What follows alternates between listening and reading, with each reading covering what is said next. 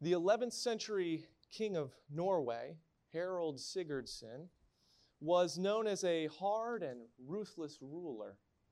Uh, his, his life and his reign were filled with conquests and plundered riches. But there are also some stories that stand out to me about the clever military tactics Harold often used to defeat his enemies in battle. Uh, for example, there's a story that he once faked his own death and had his body offered to his enemies, who gladly accepted it for boasting rights or something, I'm not sure. But as they began to bring the coffin into the city and the gates opened, Harold jumped up, his men rushed in, and they took the town. But one of the more interesting legends about his strange and somehow effective military tactics include when Harold came to a well fortified city, had large walls. Now, common military practice at the time would call for maybe trying to get over those walls through ladders and ramps, but that was usually a costly tactic for an attacking army. Oh, another option would be to surround the city and just wait for starvation to force the people into a surrender. Yeah, but apparently, Harold knew that the city was prepared for a long siege like that. So instead, he noticed that every day a bunch of birds kept flying out of the city. They'd go to the countryside and look for food. Then they'd return to their nests in the city walls. So Harold got a group of his men together and they caught as many of those birds as they could. Then they covered them in combustible materials, set them on fire, and let them loose. Well, and those birds, they frantically flew back to their nests in the city, and all of a sudden the whole place was in flames. And in the chaos, the people fled their burning city right into the arms of Harold and his army waiting outside. Now, the legend of Harold and the birds makes for a good story, but it probably doesn't make for a reliable military tactic. And I have a feeling that many people would say the same thing about the historical account of Joshua and the Israelites as they approached the walls of the city of Jericho. The battle tactic they used is probably not found in any military textbook today. However, as we turn together this morning to Joshua chapter 5, verse 13, we're going to see why God's battle plans for Joshua and for Israel are still applicable to God's people today in the spiritual battles we face. So that's where we're going to be this morning, Joshua chapter 5, verse 13. If you have a Bible, I'd encourage you to turn there or you can follow along using the screens here in the front. Let's begin there together. Joshua chapter 5, verse 13, it says this. Now, when Joshua was near Jericho, he looked up, saw a man standing in front of him with a drawn sword in his hand. Joshua went up to him and asked, Are you for us or for our enemies? Neither, he replied. But as commander of the army of the Lord, I have now come. Then Joshua fell face down to the ground in reverence and asked him, What message does my Lord have for his servant? The commander of the Lord's army replied, Take off your sandals, for the place where you are standing is holy. And Joshua did so. All right, let's stop right here for a minute. We really need to understand this. You see, this very brief event that we are giving would prove to be crucial for Joshua, for the Israelites, and it's crucial for us today as God's people. And to understand why, we need to recognize who was standing in front of Joshua. Joshua says, Who are you? You one of ours or you one of theirs? Then he learns that this is someone far greater than he realized. This individual is the commander of the army of the Lord. And that didn't just mean the army of God's people, Israel, but the army of God's angelic hosts.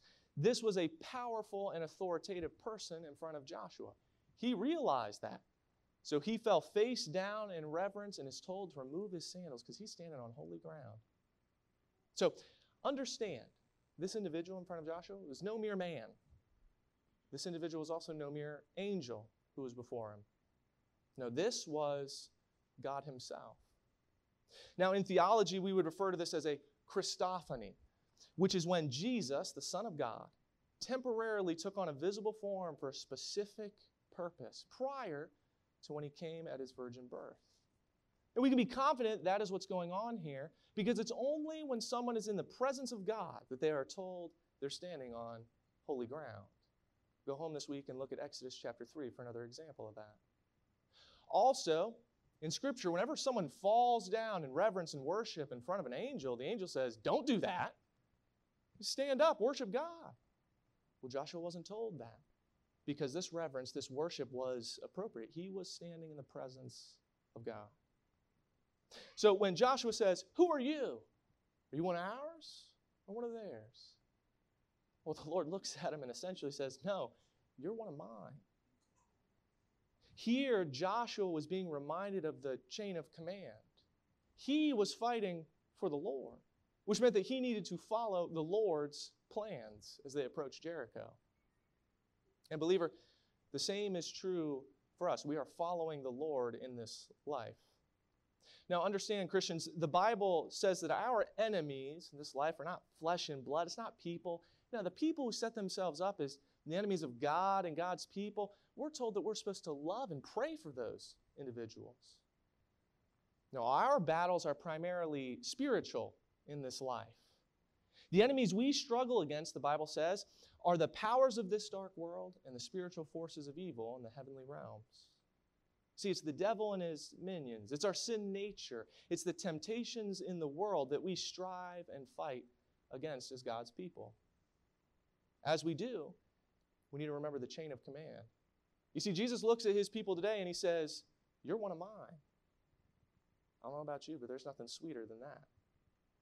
But that means that we need to follow him and that we need to follow his commands in the battles that we face. When we come to times of trials, temptation, tribulation, we need to look to Jesus Christ first and foremost. Because you see, I have a feeling that Joshua had already spent some time contemplating how were they going to take the city of Jericho? Or would they do it by trying to scale the walls? Or maybe they would lay siege to the city? I have a feeling he had been thinking about these things. But first things first, he needed to look to the commander for the real plan. You see, many times when we come to a spiritual struggle in our lives as Christians, we're quick to make our own plan and then we pray and we ask God to bless it. But first things first, we need to go to Him and ask us to guide us to the right plan. And why wouldn't we look to God to guide us into our battles, believers? If our battles in this life are primarily spiritual, shouldn't we look to the commander of all things, including the commander of angel armies, to guide, to direct, to deliver us? Rest assured, like that song that we sang earlier said, the God of angel armies is always by our side. As we sang, Whom shall we fear? What trial should cause us to tremble, Christians? The answer is no trial should. So long as we remember who we belong to, so long as we remember the chain of command, and so long as we remember who we are supposed to look to for the battle plan. God was about to give Joshua his plan. Let's look at chapter 6, verse 1. Says, Now the gates of Jericho were securely barred because of the Israelites. No one went out, no one came in. Then the Lord said to Joshua, See, I've delivered Jericho into your hands, along with its king and its fighting men. March around the city once with all the armed men. Do this for six days. Have seven priests carry trumpets of ram's horns in front of the ark. On the seventh day, march around the city seven times with the priests blowing the trumpets. When you hear them sound a long blast on the trumpets, have the whole army give a loud shout. Then the wall of the city will collapse, and the army will go up, everyone straight in. So Joshua receives God's battle plans, and they were, they were different, right? These plans, they, they went against all military strategy, all human logic. For six days, they were supposed to go out in full battle array, never speaking a word, while the Ark of the Covenant was with them, while these seven priests blew trumpets. They were supposed to march around the city one time and go back to camp. And on the seventh day, they'd march around seven times, let out a shout, and the walls would fall down. Now, I have a feeling none of us here would ever imagine a plan quite like this. We probably wouldn't ask God for a plan quite like this. And maybe we would ask God in a situation like this to rain down hail on the city, or to blow open the city gates, or to bring a plague on our enemies, or something like that. But marching around the city quietly probably wouldn't come to any of our minds. But you know, it's, it's interesting. As you look through Scripture and when we keep our eyes open in our own lives, believers, it's interesting to see how often God delights in bringing victory to His people in ways that don't make sense to our human intellect and to man's wisdom. After all, isn't that what God did when He brought about our great salvation through the death and resurrection of Jesus?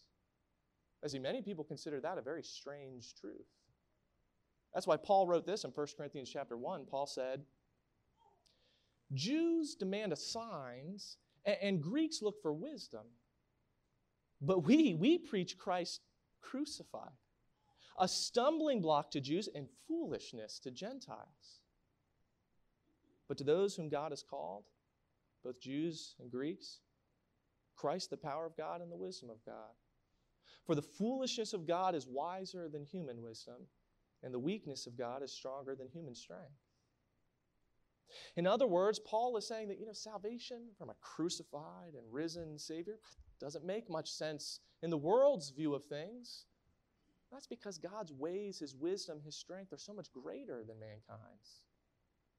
And those of us who have put our faith in Jesus Christ as our Savior, now we see, we see the wisdom and the power of God in salvation. So when it comes to God's plans in our current situations, believers, we need to trust those plans. Even when they don't line up with what we are thinking. Just as Joshua and Israel need to trust God's plans. So, believers, when 1 Peter chapter 5 says that we're to be on the lookout for our enemy, the devil, and to resist him and stand firm in our faith, well, we can know that that's how we're to approach those battles, relying on the strength that God promises to give us. When 2 Timothy chapter 2 says we are to flee from sinful desires, we can know that that's how we're to deal with the temptations of this life. When James chapter 1 says to consider trials pure joy because they produce perseverance in our lives, that's how we're to approach life's difficulties. When Philippians chapter 4 says not to be anxious about anything, but in every situation by prayer and petition with thanksgiving, present your request to God, we can be confident that this is the plan we're supposed to follow. And we can trust that when we do that, we'll receive the peace he promises in Philippians chapter 4. You see, in all the spiritual battles that we face, Christians, we need to trust in the Lord's plans, just like Joshua and Israel needed to right now.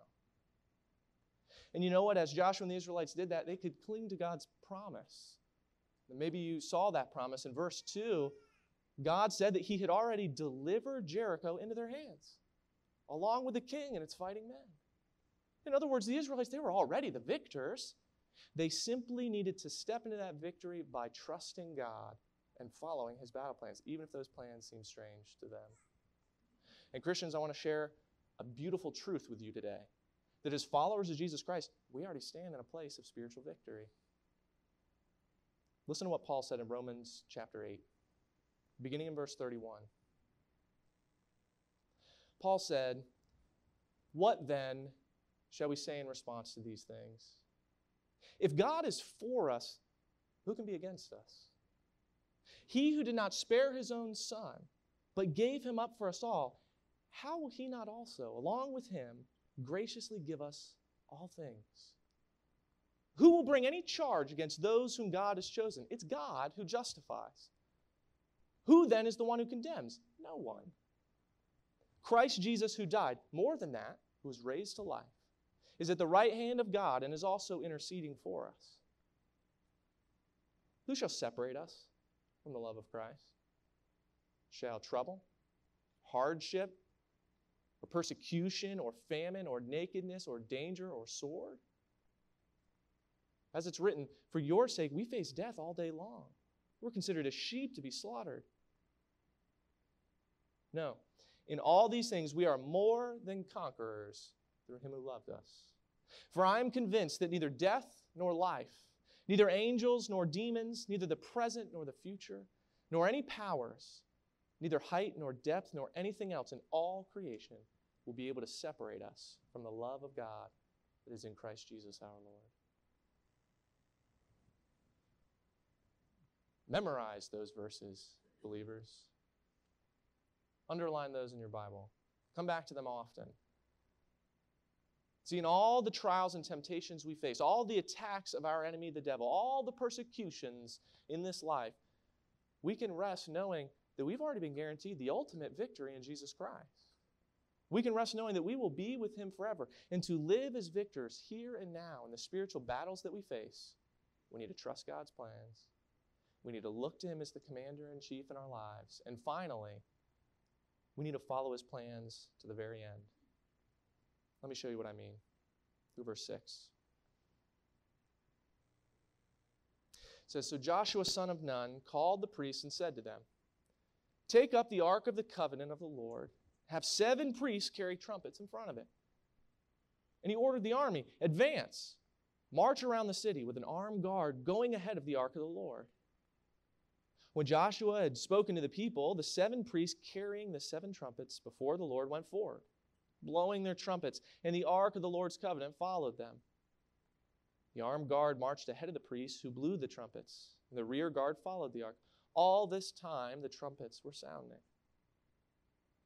But Joshua had commanded the army do not give a war cry. Do not raise your voices. Do not say a word until the day I tell you to shout then shout. So he had the ark of the Lord carried around the city, circling it once. Then the army returned to camp and spent the night there. So Joshua tells the people the plan, and they go for it. They go for it. They, they marched around the city and they came back to camp. And sure enough, no stones on that city wall fell that day. Oh, the walls of Jericho, they were still high and intact. The Israelite army didn't gain any ground in the promised land. Their camp didn't move an inch. Now, they were trusting and obeying God's plans that day, but they would need to do this again the next day, and then the day after that, and then the day after that, all with the same results. And it kind of makes you wonder if God was going to bring the walls down, why not bring them down right away? Why why wait seven days and make 13 trips around the city? I feel like that probably confused the Israelites. Certainly would have confused their enemies. They would have beat a siege, though, right? I mean, a siege can last a long time. In fact, the longest siege recorded, at least one of the longest sieges recorded in history, t- took place in the year 1648. An army came and besieged the city of Candia and that siege lasted 21 years before the army finally won the victory. Oh, seven days doesn't sound so bad unless you're the one waiting seven days. See, because if we're honest, it's hard for a lot of us when God doesn't bring victory to our battles immediately. That's hard. Uh, we might come to a situation, to some spiritual struggle. We know God's plans, we know His promises, and so we begin with great fervor and great passion. And then sometimes things they, they stay the same for a while. A day by day goes by, and that trial hasn't gotten any easier. That temptation seems as persistent as the first day. That loss, that struggle, that hardship seems as insurmountable as the walls of Jericho on days one through six. And the question is will we continue trusting God like we did on day one? Because sometimes when things seem to take a while, that's when we're tempted to, to think that God's way, is not working. And then maybe you've had those thoughts come into your mind that say, yeah, God, God's failed me. Because I, I've been faithful for six days and these walls are still here. Because I've been battling this temptation for six months and it still comes around. Because I've been struggling with this loneliness and this loss for six years and it still hurts like the first day. Is God's strength really available? Is His comfort, is His peace available to me? And you see, when we fall into that line of thinking, before we know it, we're praying to God less. We're reading Scripture a lot less. We're relying on Him less. We start to look to our own ingenuity, our own wisdom to see us through. When it seems like nothing is changing, when it seems like the trial isn't ending, that the conclusion is far off, that's when we can be tempted to throw in the towel and to give up, say God has failed us. But believers, if only, if only we would continue to the very end on the path that God has marked out for us, trusting Him and obeying Him all the way through, then we would see how He's working. Well, what if Israel gave up after six days of marching? Well, we would say that that'd be foolish of them. But don't we do that sometimes? How many times do we do that? We, we hold off, we hold off from temptation for a little while. Uh, we pray to God the first day of the difficulty, and then somewhere along the line, we give up and we go on without Him. As a pastor once said, many people don't see answers to their prayers because they've stopped at round 12 in the conquest of their personal Jericho. You see, what I'm trying to get at is that we need to trust and obey God's battle plans to the very end. See, that's easy on day one. But day six, day 16, day 60, sometimes that's when it's hard. The question is will we continue to trust and obey God's plans? Will we continue to look to Him to lead us in this life? See, at times, God intentionally allows the victory to be long and coming to our lives, believers. One reason is so that we would learn to rely on Him and depend on Him each and every day, each step that we take. Sure, God could throw down the walls of your personal Jericho tomorrow. He could do that. Many times He doesn't because He wants us to learn patience and perseverance and to learn what it means to depend on Him. God wants us to depend on Him. So He allows the trials to last a little longer sometimes. That's why it's not just about trusting Him on day one, it's about trusting and following Him day after day. Day one was done for Israel. And victory would come if they were steadfast in following the Lord's plans. See, they would need to be patient to see victory. They weren't going to see this victory for days, and neither will we, which is why this is where we're going to end in Joshua chapter 6. Next week, we'll pick up in verse 12. And believers, I don't know what trial or temptation or spiritual struggle you find yourself in today. But there will be difficulties we'll face in this life. In fact, the Bible is very clear that as followers of Jesus Christ, we will face increased spiritual difficulties and struggles. Jesus, Jesus made this clear to his disciples. He said in John chapter 16, he said, In this world you will have trouble. Then do you know what he told them? He said, But take heart. I've overcome the world. We're already conquerors in Jesus Christ, believers. Now, the victory is assured, and to experience God's victories in the spiritual struggles of this life, we simply need to look to the commander of our lives. We need to trust his plans and steadfastly follow him to the very end.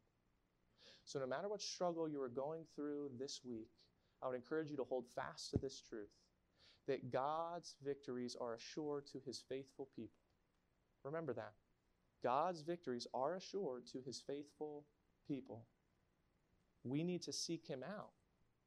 We need to trust him and we need to faithfully follow his plans, even when those plans seem a little strange, even when they don't make sense to us, even when we start to think that we know a better way.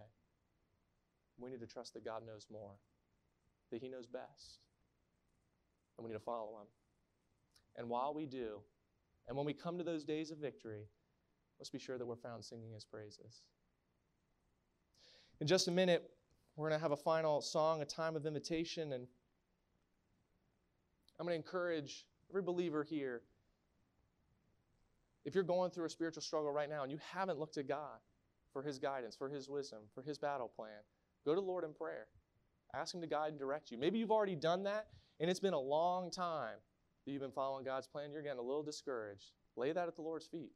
Tell Him that you're discouraged. Ask Him for His strength, for His comfort, the things that He promises you. Maybe you're here and praise the Lord, you've experienced God's victory in some sort of spiritual struggle in your life. I hope that you'll spend this invitation time praising Jesus Christ.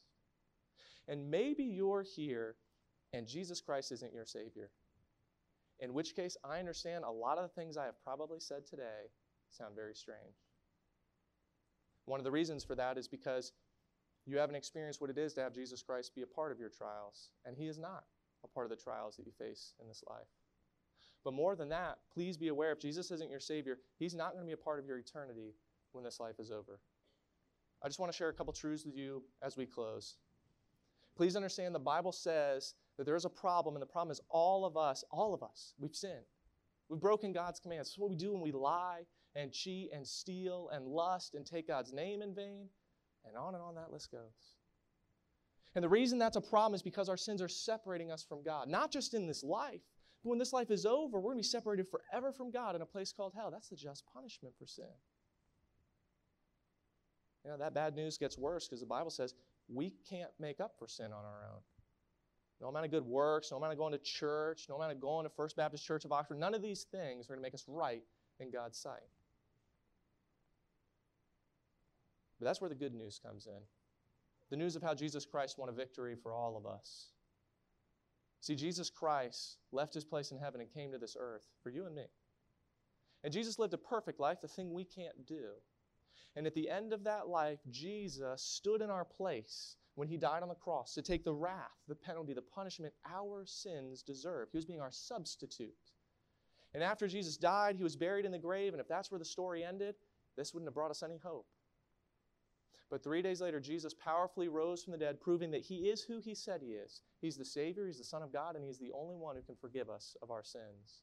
And friend, please understand that although you are separated from God right now, Jesus Christ is waiting for you to come to him in faith. The Bible says that if you confess with your mouth Jesus as Lord and believe in your heart God raised him from the dead, you will be saved. Jesus will rescue you from the penalty of hell, forgive you of all your sins, and he'll give you eternal life. See, you already won the victory. It's yours and it's waiting for you. The question is, will you give your life to Jesus Christ? Let's pray together. Friend, if that's where you're at, if you know, you know Jesus isn't your Savior, but you're ready for all that to change, please know it doesn't matter where you're at in life, the things that you have done. Jesus Christ died for you, and He has been waiting your whole life to rescue you. And you can go to Him right now and give him your life. Admit to Jesus Christ that you, you know you're a sinner, but that you know he died on the cross for your sins, that you believe he didn't stay in the grave, but that he rose from the dead. Ask him to be your Savior. Oh, and he'll come, he'll forgive you, he'll rescue your soul, and he'll walk through you through every trial with this life. Dear Heavenly Father, I pray that if there is anyone here who has not made that decision, I pray they'd be willing to come and talk to me during this invitation time. They talk with someone before they leave this place. And for those of us who have given our lives to Jesus Christ, Father, we know we're going to face trials in this life. Some of us are facing trials right now.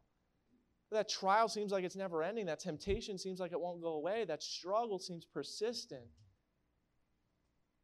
Help us to not stop looking to you and trusting you. When those days come when we're tempted to do things on our own, when we're tempted to think that you failed us, that you're not with us, pray that instead that you would open our eyes. Help us see all the ways that you are with us. I pray you'd give us the comfort, the wisdom, the peace that we need in the midst of those things. Help us to be a people that look to you, not just on day one, but every day, including those days of trials. And help us to always be found singing your praises in the midst of the trial and when you bring victory. Father, I thank you for the great encouragement of your word. I thank you that we can be confident that you are with us in all these things that we go through. We thank you most of all that you sent your Son, Jesus Christ, to die on the cross for our sins. We thank you for the salvation that we've received. We pray you be glorified in our lives. Father, we love you, but we thank you for loving us so much more. We pray all this in Jesus' name. Amen.